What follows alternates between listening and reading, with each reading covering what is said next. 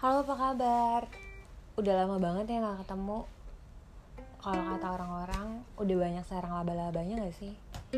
Pokoknya siapapun kamu, dimanapun kamu berada, kita di sini berharap semoga sehat dan bahagia selalu.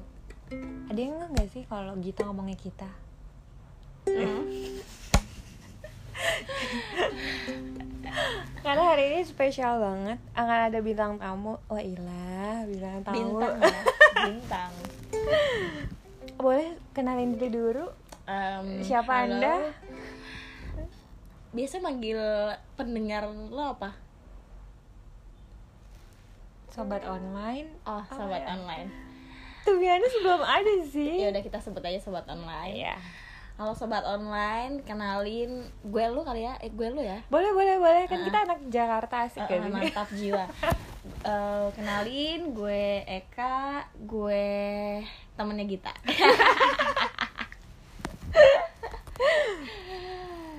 Oke, jadi hari oh. ini tuh spesial banget. Kenapa? Eka hari ini ulang tahun.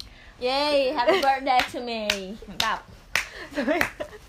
Guys, please doain Eka, semoga apapun wish-nya cepat terkabul. Amin, amin, amin, amin, amin, amin. Bahas-bahas ulang tahun di umur kita yang masih sangat muda ini. Mm-hmm. Yang sebentar lagi seperempat abad di tahun iya, depan. Iya, benar-benar. Ya kan? Apa sih yang Eka rasain yang oh my god, gue nggak berasa tiba-tiba udah di umur segini gitu. Mm. Pertama, pasti ada banyak pertanyaan yang muncul, ya kan, kalau kita ulang tahun. Kalau gue sih nggak tahu kalau lo ya. Iya. Yeah. Kalau gue tuh suka mikir, gila gue udah umur segini, gue udah ngapain aja. Gitu. Kalau lo gimana? Jadi gue kayak tadi gue udah ngobrol juga sih sebenarnya sama Gita, cuma ya in the name of content. Jadi gue sebenarnya punya ritual di setiap malam pergantian usia gue. Oh my god. Iya. Apa tuh? Apa tuh? Jadi gue itu selalu menyendiri. Gue gue sendiri, gue ngobrol sama diri gue sendiri. Gue ngobrolin tentang hal-hal yang usai gitu dan hal-hal yang akan datang, karena bagi gue momen pergantian tahun itu momen yang pas banget buat gue introspeksi diri gue, buat gue betul, lebih betul, mengenal betul. mengenal diri, diri gue sebagai iya, iya, iya. seorang individu benar, gitu. Benar. Sejujurnya ya kalau buat gue tuh lebih susah gue untuk kenalin diri gue sendiri daripada kenalin orang lain. Hmm. Kayak ketika ketemu Eka nih, ya tahu aja hmm. Eka orangnya gini gini gini. Tapi kadang gue tuh suka nggak tahu gue tuh gimana sih, apa yang gue suka aja, hmm. bahkan hmm. apa bener gue suka ini, apa bener ini passion gue gitu. Hmm. Kadang kita tuh butuh validasi dari orang lain. Atau yang paling sulit adalah validasi dari diri sendiri, yang akhirnya kayak self love gitu nggak sih? Kalau gue lebih ke arah begini sih, guru gue selalu bilang, kalau bukan guru gue, ada ya. Ayat Quran yang bilang gini. Masya Allah. Ketika Allah berfirman di dalam Al Quran, ketika ketika kamu mengenal dirimu secara tidak langsung kamu telah mengenal Tuhanmu gitu. Bagi gue ungkapan itu dalam banget, sedalam ketika gue bisa mendefinisikan, wah gue tuh suka A loh, wah gue tuh suka B loh. Dan di malam tiap gue pergantian tahun itu gue mencoba memanggil diri-diri gue yang gak pernah ada sebelumnya. Lo sering gak sih ngerasa hari-hari lo itu mm-hmm. lo tuh ngobrol sama diri lo sendiri?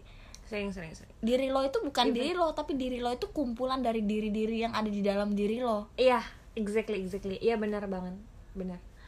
Bahkan uh, akhir-akhir ini, saking nggak tahu ya apa coba gue bilang kayak semakin dewasa tuh, karena gue kadang sering banget makin insecure dan makin introvert. Jadi akhirnya gue sering berbicara ke diri gue sendiri setiap pagi, kayak Gita, uh, kamu hebat, atau kayak uh, Gita, semoga hari ini lancar ya gitu, kayak sambil ngomongnya di depan kaca gitu. Hari ini kita akan jadi muslimah yang baik, cerdas, dan juga cantik gitu. Kadang gue kayak memotivasi diri gue sendiri. Gak tahu sih itu aneh atau enggak. Terus kalau malam, makasih ya gitu, hari ini kamu hebat. Wah kayak gitu-gitu sih. Itu bagian dari self love sih. Tapi kalau gue, karena terkadang gini, gue keras sama diri gue sendiri. jangankan sama orang lain gitu. Makanya gue sering bilang sama teman-teman gue kalau misalkan ada urusan kerja terus gue tiba-tiba ngegas, gue gue dari awal selalu declare kalau gue emang anaknya keras. Jangankan sama lo, sama diri gue sendiri aja gue keras gitu. Dalam artian gini gitu, di malam itu masih ngomongin tentang malam renungan gue itu ya, mm-hmm. gue mencoba memanggil diri-diri gue yang lain. Gue memanggil diri-diri gue yang yang sebelumnya gue pendam gitu. Karena beberapa minggu yang lalu, jujur aja, mm-hmm. gue ngerasain hari-hari penuh tangis gitu. Tiap hari gue nangis, gue nangis gak jelas gitu. Dari nangisin Han Ji Pyeong sampai nangisin hal-hal yang gak jelas. Nangisnya sampai kejer gitu loh, sampai yang benar-benar nangis banget. Dan di situ gue berpikir bahwa apa sih gitu, kenapa sih kok lo nangis gitu, sedangkan gue anaknya jarang banget nangis, gue susah banget buat nangis. Oh, bukan karena beda banget. Kalau Gita gampang banget nangis. Gue gue lebih ke arah gini gitu, kalau gue nangisnya tuh uh, gue nggak terlalu gampang nangis untuk urusan masalah gue, tapi gue gampang nangis untuk misalkan nonton drama, nonton film gitu. Ah, I see. Gitu. Karena gue ketika gue mau nangis gue kayak, adih ngapain banget anjir gitu, kayak ih penting banget nih buat ditangisin gitu.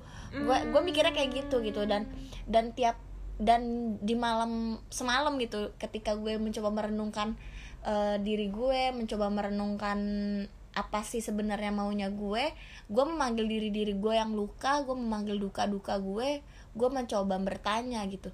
Sebenarnya apa yang se- yang lu tuh enggak suka, tapi di depan orang lain lu bilang kalau lu suka. Apa yang bener-bener lu gak nyaman, tapi di depan orang lain lu berusaha untuk nyaman. It's okay gitu, karena kan gak semua hal harus kita ekspresikan ke orang lain. Misal, iya, iya, betul, betul. misal misalkan uh, lu doing something gitu, terus gue berpikir kayak, eh gue gak nyaman nih sebenarnya Gita ngelakuin A. Tapi kan gak semuanya gue harus ngomongin A. Toh lu doing A, itu cuma that time gitu. Dan dan berteman, bersahabat, berelasi itu kan perihal kompromi gitu. Dan gue berco- mencoba mengambil diri-diri gue yang duka itu dan menyadarkan diri-diri gue yang duka itu untuk ikhlas, bahwa kompromi itu adalah ketika gue bisa berkompromi dengan orang lain tanpa meninggalkan luka di dalam hati gue. Asik. Sejujurnya ngomong kata ikhlas, tahun ini gue belajar banyak banget tentang ikhlas. Kalau sabar, hmm, dulu gue tuh selalu bingung kayak apa sih bedanya sabar sama ikhlas gitu. Mm. Karena kalau sabar tuh gue ngerasa kayak gue udah sering banget sabar, ternyata ada beberapa hal yang gue memang sabar tapi gue belum bisa ikhlas. Dan ada satu kejadian di mana yang oke, okay, ternyata kita belum ikhlas. Terus akhirnya di tahun yang pandemik ini kita banyak merenung gak sih, karena mm. di pandemik ini akhirnya kayak ikhlas itu luar biasa banget ternyata maknanya kayak gitu.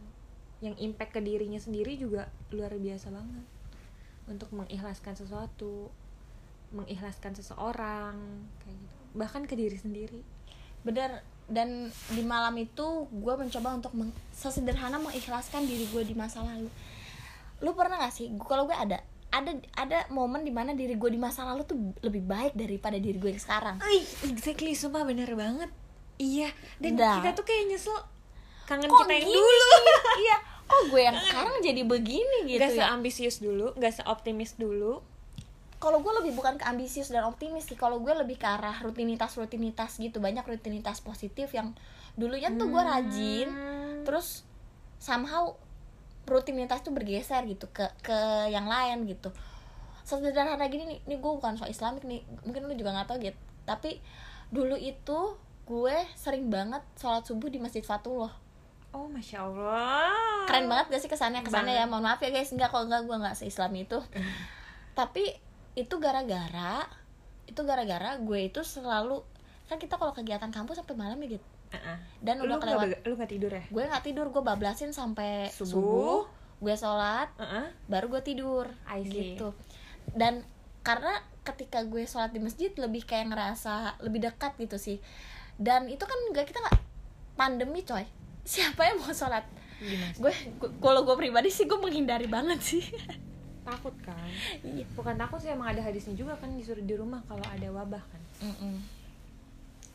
Kalau gue tuh lebih yang dulu, kalau gue if I can dream it I can do it gitu loh. okay. Kayak gue akan selalu berusaha. Even gue capek banget, gue tuh tipe orang yang kalau capek dan marah nangis. Gue juga nggak tahu nih kenapa, kayak mm. capek capek capek nangis, marah mau marah marah marah malah jadi nangis. Itu sering banget. Tapi meskipun nangis gue akan coba lagi coba lagi tuh sampai akhirnya gue nggak sadar ternyata ya udah emang udah dapat gitu. Tapi kalau sekarang tuh lebih yang ya udahlah nggak apa-apa gitu, lebih yang ya udahlah kayak gitu. Mungkin ini jalannya. Tapi ya kesini-sini jadi belajar untuk bukan gak ambisius sih, tapi kita belajar karena kegagalan yang datang bertubi-tubi gitu ya. Mungkin menggiring kita lah untuk menjadi lebih realistis, lebih iya, ya. Gak lebih mengekspektasikan kegagalan gitu.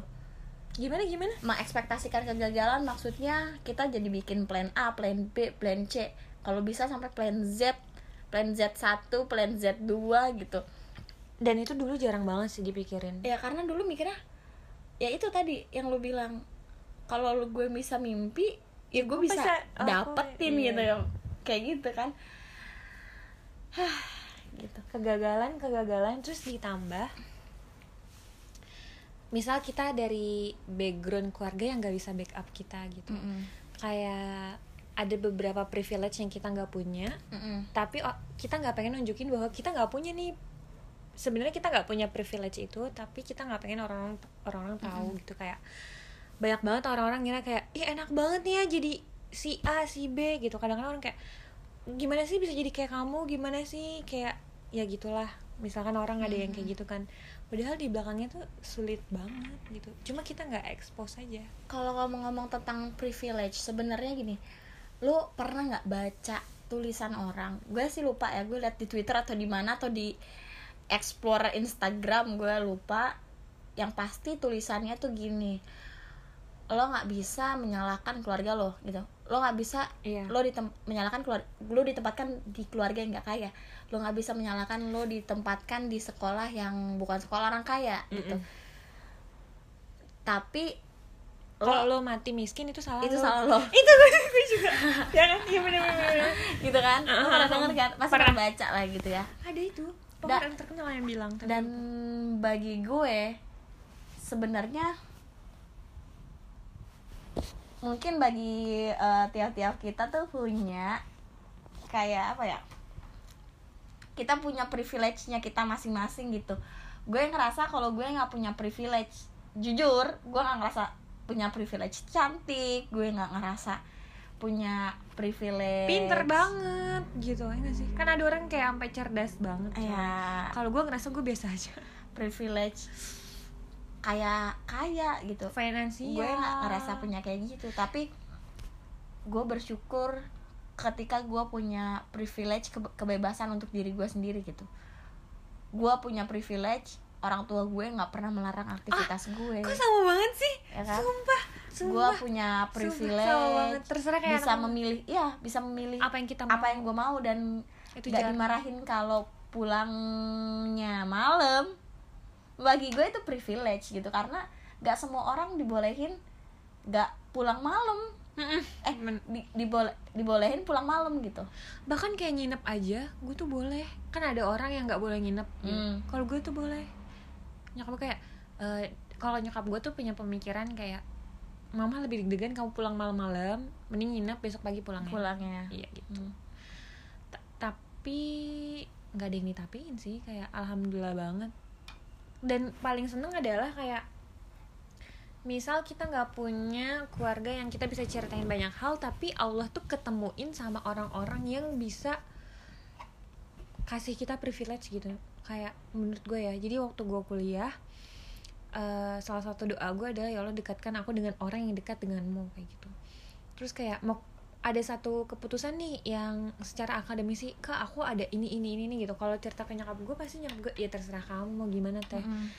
Kan kadang itu juga bingung kan kayak ini tuh sebenarnya gue harus gimana arahnya. Tapi kalau punya senior yang lebih tahu tentang hal itu dan diarahin kadang itu seneng banget, apalagi pas yang diarahinnya adalah benar kayak gitu. Kalau gue tipe orang yang suka sharing, jadi kayak ada apa-apa gue tuh seneng banget cerita. Aku tuh kayak gini loh, kayak gini. Nggak nggak bisa nyimpen sendirian banget tuh, nggak bisa. Dan gue tuh punya kayak ek, gue tuh bisa cerita ini sama Eka karena Eka ahli banget, bisa cerita ini sama si A, bisa cerita ini sama si B gitu. Kadang-kadang ada beberapa hal yang kalau punya masalah ini cocoknya diceritainnya ke siapa, dan menurut gue tuh punya teman yang bisa dengerin aja udah privilege banget, apalagi yang bisa ngasih solusi yang tepat.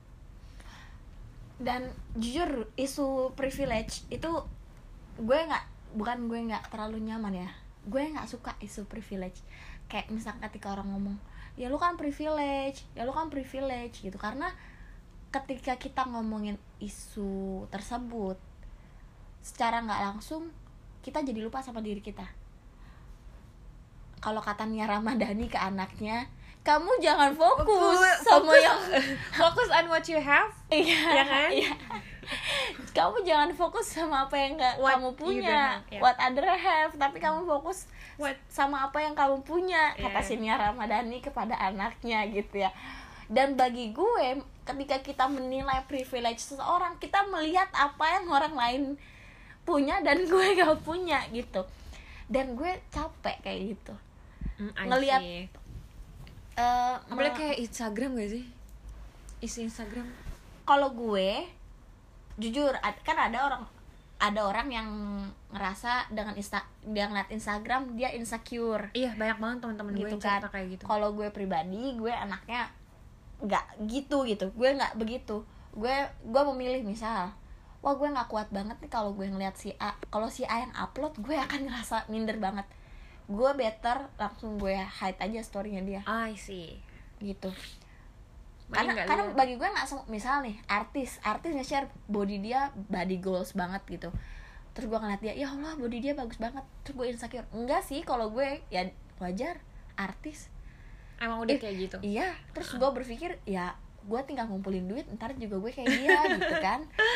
Tapi kalau yeah. teman yang kayak misalkan ada teman sepantaran kita yang somehow gitu, ketika gue ngeliat dia gue malah nimbulin penyakit hati, ya gue gue nggak bermusuhan, cuma lebih baik gue nggak tahu lo kayak gimana gitu. Tapi gue pribadi sih nggak pernah nge-hide orang ya, kan tinggal gue nggak ngeklik aja. Oh, kan gue tinggal ngeklik buletannya yeah. aja nggak sih? Maksudnya gue ya gue tinggal nggak nonton gitu. Mm. Gue nonton apa, gue ngeliat apa, itu kan kebebasan gue sebagai individu memilih gitu apa yang mau gue tonton, iya, betul, apa betul, yang betul, mau gue lihat, apa yang mau gue follow gitu. Betul betul betul. Dan bagi gue sah-sah aja ketika orang ngeblok orang, ngeblok orang lain, orang lain gitu. Karena itu ya kebebasannya dia, kebebasannya diri dia. Nah kalau gue pribadi, gue lu pernah blok orang gitu. Gak? Gue tuh cuma ngeblok orang tuh kalau stranger yang kirim-kirim yes, foto nggak jelas. Yes, sama banget. If you know what I mean, right? Gitu. Yeah, yeah, gue yeah. ngeblok kayak gitu. Kalau kenalan, maksudnya sahabat, teman nggak pernah gue blok. Tapi kalau uh, kenalan juga nggak pernah ada yang gue blok. Gak ada, nggak tahu tapi. Tapi kayak aneh-aneh itu baru diblok kan? Iya, ya, betul, betul. Sama sih gue juga kayak gitu sih. Dulu gue pernah. Kalau lu mau tahu, tapi lu nggak tahu lu ngapa nggak. Instagram gue itu baru dibikin dua ribu delapan belas, Instagram gue yang sekarang ya. Oh lu, gue inget, lu pernah cerita, lu hapus semua sosmed lo, iya ya kan? Ingat banget sih. Gue pernah mencoba menghapus semua sosmed gue, sampai ke WhatsApp itu gue nggak main, karena waktu itu gue lagi L K dua gitu. Jadi emang WhatsApp nggak pakai. I see. Uh-uh. Jadi gue ngedetox. Fokus banget. Iya, gue fokus banget, gue ngedetox dan gue mencoba kayak mana sih gitu. Hidup di dunia nyata. Hidup di dunia nyata gitu. Tapi gue sebagai seorang ekstrovert ternyata nggak bisa ngelakuin itu. End up gue menyesal banget karena Instagram gue jadi hilang. Karena Instagram kalau lu hapus sebulan, lu nggak bisa kembaliin. Kembaliin. Oh iya. Iya. Itu Instagram baru gue dan itu butuh fase lama untuk dapet username Santri Eka lagi. Jadi kan namanya et santrieka awalnya. Mm. Terus gue tutup akun mm. sebulan. Pas gue mau aktifin lagi udah nggak bisa dong. Mm-hmm. Pas gue mau bikin Instagram baru itu masih belum bisa Santri Eka. Terus sekarang bisa kok? Iya. Beberapa bulan kemudian udah bisa lagi. I see. Gitu. Mungkin kayak masih ngebekas, masih tersimpan di server Instagram. Tapi itu gue sedih sih kehilangan tuh. Kalau gue tuh pernah nggak uh, dihilangin tapi kayak off bahkan sampai WhatsApp. Tapi cucu awalnya targetnya sebulan. Terus? Untuk introspeksi diri kayak gue mau apa, gue mau ngapain yang segala hmm. macem. Tapi akhirnya cuma dua minggu. Terus setelah selama dua minggu itu akhirnya gue ketemu jawaban sendiri juga. Sebagai orang ekstrovert itu susah banget. Terus sekarang lebih kayak bersyukur dan selalu ingat Allah berprasangka sebagaimana hambanya berprasangka. Itu sih kalau gue kayak berusaha, kenapa selalu berusaha untuk positive thinking, ya itu sih kayak hadis itu yang jadi selalu pengingat. Kalau kita ingat yang baik-baik, Allah akan kasih yang baik-baik juga, kayak gitu. Kalau kita, pokoknya kalau kita, gue percaya banget apa yang lo tanam itu yang lo tuai. Dan apapun yang terjadi, everything happens for a reason. Kayak gue mau jatuh banget, gue mau bahagia banget, pasti ada alasannya. Dan sekarang tuh lebih kayak bisa ngontrol emosi. Dulu tuh gue tipe orang yang kalau seneng, seneng banget gitu. Terus kalau sedih kayak, ya Allah kenapa ya gini. Tapi kalau sekarang tuh kayak yang lebih ikhlas, yang setiap mau seneng banget, stop, stop, stop, secukupnya. Kayak seneng, hmm, this too shall pass. Kesenangan, kesedihan, kekecewaan, kepedihan, kesakitan, semua akan berlalu gitu. Tetap akan berubah siklusnya, siklus hidup nih kayak, ya udah emang siklus hidup kayak gitu. Tapi kalau gue uh, rada beda sih maksudnya. Kalau gue bisa, lu, lu bilang lu lebih um, misal kata kayak tadi lu senang, lu oh udah cukup cukup cukup secukupnya kayak gitu kan. Mm-hmm. Kalau gue enggak, gue tipe yang kalau gue mau I'm I'm I wanna show the world that I'm so happy gitu kan. Ya gue akan melakukan itu, gue bisa joget-joget mulu di kosan sampai teman kosan gue aneh apa yang terjadi dengan uh, lo gitu kan. Uh, uh, uh. Dan ketika gue sedih gitu, paling sedih itu tadi yang udah gue bilang kan, gue anaknya nggak terlalu show gue sedih gitu. Gue nggak gue nggak kebiasa men-showkan kalau kalau gue tuh sedih gitu. Dan jadinya biasanya kalau gue lagi sedih banget, gue akan milih waktu ketika gue sendiri nih, baru di situ gue mengekspresikan kesedihan gue gitu. Dan nangis tuh buat gue jadi healing gitu loh. Kayak kan yang sebelumnya gue udah mention, gue kalau capek banget atau kalau mau marah biasanya nangis. Kalau stres banget ya sama cewek lah pada umumnya kayaknya, terus nangis juga. Nangis nangis terus jadi kayak healing sendiri gitu. Jadi lega sih kalau udah nangis. Bahkan kayak kalau kadang ada masalah nih tapi belum nangis, kayaknya gue harus nonton sesuatu deh biar gue nangis gitu. Karena suka gitu dipancing suka dipancing biar nangis nangis terus nangis kayak ya Allah kayak gitu gitu gitu. Udah habis nangis kayak habis itu ntar gue suka kayak ketawa ketawa lagi kayak ya kan udah kan. Terus gue kadang ih apakah gue gila ya yeah. Tapi tuh akhir-akhir ini gitu loh, beberapa bulan terakhir. Tapi nggak apa-apa sih kalau menurut gue. Ya bagi gue ketika gue emang gini-gini punya eh, punya emosi marah, punya rasa takut, mm-mm, punya rasa insecure, punya rasa overthinking, itu tuh bagian dari natural diri lo yang nggak usah itu natural mm-mm. itu natural itu selalu ada. Yang jadi masalah itu adalah ketika lo mengekspresikannya secara berlebihan. Lo marah, orang siapa yang nggak pernah marah? Orang pasti pernah marah. Siapa tapi pun. Ketika lo, yang menjadi masalah ketika lo mengekspresikan marahnya lo, lo takut, takut perasaan dari amigdala itu natural. Itu justru kalau lo nggak ada takut, aneh. Takut itu kayak Allah ngingetin bahwa lo butuh Allah gitu. Iya. Dan ketika rasa Bener. takut itu ada, jadi bermasalah ketika apa? Ketika lo melebih-lebihkan rasa takut lo gitu. Jadi bagi gue setiap momen, rasa apapun ada di diri gue, gue menikmati itu baik-baik. Karena bagi gue itu adalah momen gue untuk merasakan hal itu gitu. I see, oke, okay. Betul-betul. Apalagi gue termasuk orang yang cepat sih. Gue, gue maksudnya cepat berubah mood ya. Bukan berarti gue apa bipolar, enggak, maksud gue lebih ke arahnya misalkan gue bahagia terus gue bisa langsung tenang lagi gitu ya. Bukan karena gue ya udah Eka eh udah eh udah slow slow gitu, jangan terlalu senang ntar lo sakit gitu, enggak. Gue lebih kayak oh ya udah selesai, euforia gue selesai gitu. Hmm. Gue berhenti karena euforia gue selesai. Gue sedih, gue berhenti karena kesedihan gue telah selesai gitu. Dan dan itu proses panjang sih sampai gue berada di titik itu. Dan gue juga nggak sadar sejak kapan gitu gue itu terjadi. Uh, uh, jadi kayak gitu. Tapi kalau gue yang sekarang sih kalau gue definisikan ya gue kayak gitu gitu.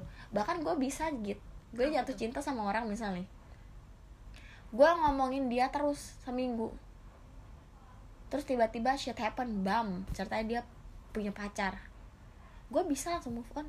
Gue gue sedih eh. langsung tiga, gue sedih tiga hari misalkan, gue ngomong ya Allah kenapa dia gini gini, eh, itu itu, itu gue langsung move on. Itu tuh tuh gue, gue juga gitu. Jadi gue misalkan suka sama orang, tapi juga cepet gak suka lagi sama orang. Hmm. Bukan karena misalkan gue ilfeel sama dia, misalkan dia ngelakuin satu sesuatu, enggak enggak, bukan karena itu. Terus misalkan gue ditinggalin atau kayak diselingkuhin, hmm. gue galau, ya gue nggak apa-apa galau, karena gue percaya banget waktu tuh bakal nyembuhin gitu, kayak cepat atau lambat gue yakin pasti gue akan move on kayak gitu. Kalau gue yakin itu sih, kayak ya udah kalau gue galau gue nikmatin kegalauan itu, yang ujung-ujungnya gue nggak pernah galau lama banget sampai aneh-aneh-aneh gitu, bahkan sampai bucin banget. Kan ada tuh perempuan yang sampai bucin banget sama cowok, itu gue juga sampai bingung gitu loh, kayak gue nggak bisa sebucin itu kayak perempuan-perempuan lain. Nggak tahu karena gue aneh atau gimana, kayak ada beberapa hal yang sebagai cowok lu tuh ya cowok, di otak gue cowok tuh gini gini gini, perempuan tuh gini. De- karena basic gue ker apa ya, karena gue sering mandiri mm. dan gue ngerasa perjuangan gue banyak berat gitu, jadi gue jarang ha- jarang suka yang hahe hahe gitu. Misalnya kita mau nonton nih, terus kan ada cewek yang pokoknya jemput aku ya di rumah gitu gitu. Gue hmm. bukan tipe cewek yang gitu, kayak kalau dia jemput gue jadi kejauhan, gak usah jemput, kita ketemu aja di bioskop jam berapa gini gini. Gue lebih seneng kayak gitu, pulang sendiri sendiri ya udah nggak apa apa, fine fine aja. Dan gue juga nggak suka cowok terlalu bucin sama cewek, yang bucin banget, ya jangan bucin juga, lu cowok pemimpin, kita butuh. Tapi kan definisi bucin menurut lo apa? Yang dia tuh sampai uh, ngelakuin apa aja yang mau gitu. Kalau gue tuh suka ma- masih pakai otak gue gitu loh. Contoh-contoh, menurut lo situasi yang lo bisa mendefinis- mendefinisikan kalau itu bucin parah coy gitu? Kayak nemenin cowoknya kemana-mana, terus terus begitu pun sebaliknya ya, pokoknya kayak cowoknya minta apa diturutin, apa aja diturutin, apapun tuh. Sampai eh tapi gue perspektif gue beda loh yang ini. Apa kalau lu bucin? Bagi gimana? Gue bucin tuh apa sih sebenarnya? Bucin tuh nggak apa-apa asal lo ngebucinin orang yang juga bucin sama lo. Oh, kalau gue asal bucin lo nggak slap half hand gitu loh, lo bucin pacar lo nggak suka, lo bucin wah itu getting hard. Enggak, karena belum halal. Gue oh, cuma mau bucin oh. banget kalau udah halal yang jelas yeah, gitu yeah, loh yeah, endingnya yeah. jelas. Kalau yeah, yeah, yeah, kalau yeah, masih pacaran tuh gue nggak bisa kayak gitu, karena gue masih pakai rasional, gue nggak tahu apakah hidup gue akan berakhir sama lo atau enggak gitu. Tapi kalau udah halal, gue tuh Leo, singa yang sangat mengawasi dan melindungi. Jadi kalau ceweknya udah bucin itu kacau, bucin bucin banget, dan gue tuh nggak mau mengeluarkan kebucinan gue sebelum halal. Anjay. Bagaimana dengan ibu? Kalau gue gini, bagi gue ya, kalau gue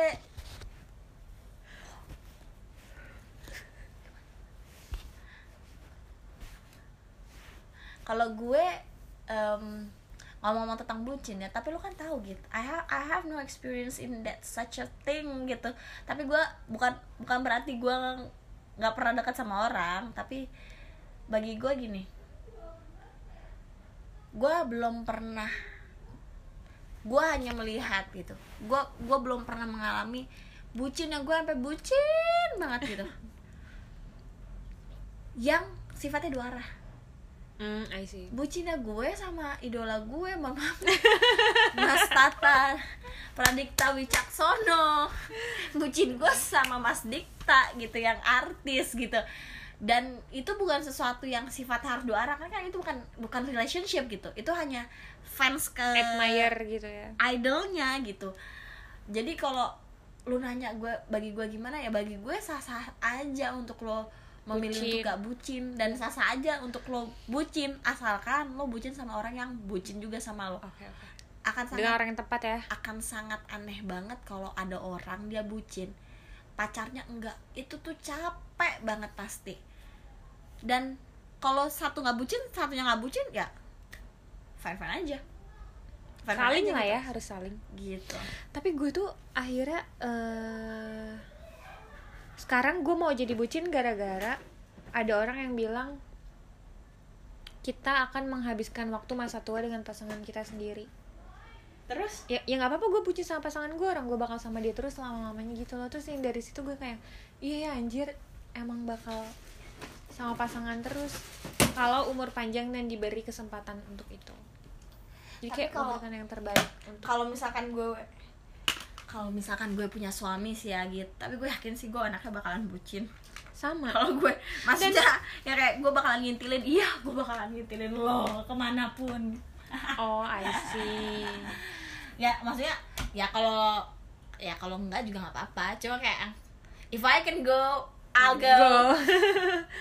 Terus gue kayak apa ya, gue tuh suka banget hal-hal sweet things yang romantis. Kalau gue tuh orangnya leb, apa melankolis. hmm, terus kayak yang gue suka sweet things yang lebay-lebay, itu sebenarnya gue suka banget kejutan-kejutan yang romantis, oh, humoris. Love language lu apa? Sampai sekarang gue belum tahu. Oh lu belum ngetes? Coba coba aja lu tes di love language. Jadi kalau misalkan dalam, jadi kalau lu bilang apa, lu seneng sweet things, sweet ya. Things dapat surprise gitu kan, kado tiba-tiba atau apa punya gitu. Panggilan tertentu kayak di kontaknya nama gue beda, itu kayak gue udah suka banget. Ah berarti gini, kalau kalau apa kalau love language tuh ada yang love ada language-nya hadiah, ucapan ya hadiah, mm-hmm. Terus ada yang mm, touch, physical touch, terus ada yang quality time, ada yang ada deh pokoknya gue juga rada-rada lupa. Eka apa? Kalau gue quality time. Hmm. Ada yang act of service. Jadi lo tuh seneng kalau kalau pasangan lo act of service gitu. Mm-hmm. Mengekspresikan cintanya dengan perbuatan, perbuatan. Gitu. Dan ada yang mem- mengekspresikan cintanya dengan memberikan hadiah gitu. Bagi gue ya tau kalau lo punya pasangan, eh kan lo ada ada ya. Nah, lo cari tahu deh. Eh, gimana, love language-nya gimana, gimana. Tuh apa? Love language-nya tuh apa? Jadi ntar ketika lu misalkan love language lu adalah act of service kan, berarti lu senang sweet things gitu. Iya, iya, betul, lu senang betul, hadiah betul. Berarti bisa juga gift juga tuh. Hmm. Nah jadi ketika pasangan lu tahu kalau bentuk bahagia lu tuh itu, dia bisa doing that things. Dan ketika lu tahu love language-nya dia tuh apa, misalkan quality time. Kalau kalau gue lebih seneng quality time. Jadi ketika lu ngobrol, deep talk, pillow deep talk, talk, pillow talk, nggak nggak megang handphone, bener-bener berdua. Kita berdua, kita ngobrol, kita sharing kayak gitu. Jadi ya bisa bisa saling nyocokin dan nggak kaget misalkan kayak ih eh, kok misalkan love language lu adalah ngasih hadiah, terus pasangan lu kayak ih eh, dia beliin gue mulu dah hadiah, di gue nggak suka deh dia beliin hadiah, padahal kan itu bentuk love language-nya pasangan. Justru ketika lo melarang dia untuk memberikan lo hadiah, di situ gimana ya, dia ngerasa cinta dia nggak sampai dong gitu, karena love language dia kayak gitu. I see, ya betul-betul. Ih jadi penasaran, pengen coba ah habis ini. Iya. Eh B T W kita udah kemana-mana banget. Iya benar. Padahal nggak ada lo di sini. Maaf ya gue jadi bahas love language. Eh nggak apa-apa, nggak apa-apa, seru-seru banget. Semoga buat yang dengerin juga seru. Jadi intinya apa hari ini? Uh, ke gue. Iya. um, perubahan usia, setiap manusia itu pasti berubah gitu. Lo nggak bisa lo nggak bisa mengharapkan orang lain atau mengharapkan diri lo sendiri untuk stagnan dan nggak berubah sama sekali. Bisa jadi kita ketemu sih. Bisa jadi kita ketemu sekarang gue A, bisa jadi setelah gue ngobrol sama lo gue jadi A plus gitu. Amin. Nah A plus plus plus ya. Iya gitu, dan maksudnya gue berubah gitu. Gak mungkin gak mungkin akan terus begini gitu. Dan bentuk terbaik dari perubahan itu adalah ketika gue bisa mensyukuri apa yang ada di dalam diri gue. Betul. Ketika gue sama. Makin bisa mengenal diri gue. Iya, itu penting banget. Ketika gue bisa mengenal diri gue dan mencintai diri gue, disitulah gue yakin kalau gue bisa mulai mencintai orang-orang sekitar gue. Iya. Bahagiain diri sendiri dulu supaya bisa bahagiain orang-orang di sekitar, kan? Makasih buat semuanya yang udah dengerin sampai sekarang. Ambil yang baik-baiknya, yang baik dari Allah. Yang buruk ya namanya juga manusia kan, penuh kekurangan. Ada lagi? Udah? Udah. Gue kan lo mau tutup ya. Terima kasih. Makasih. Oke, udah ditutup sama Eka ya. Makasih semuanya. Assalamualaikum.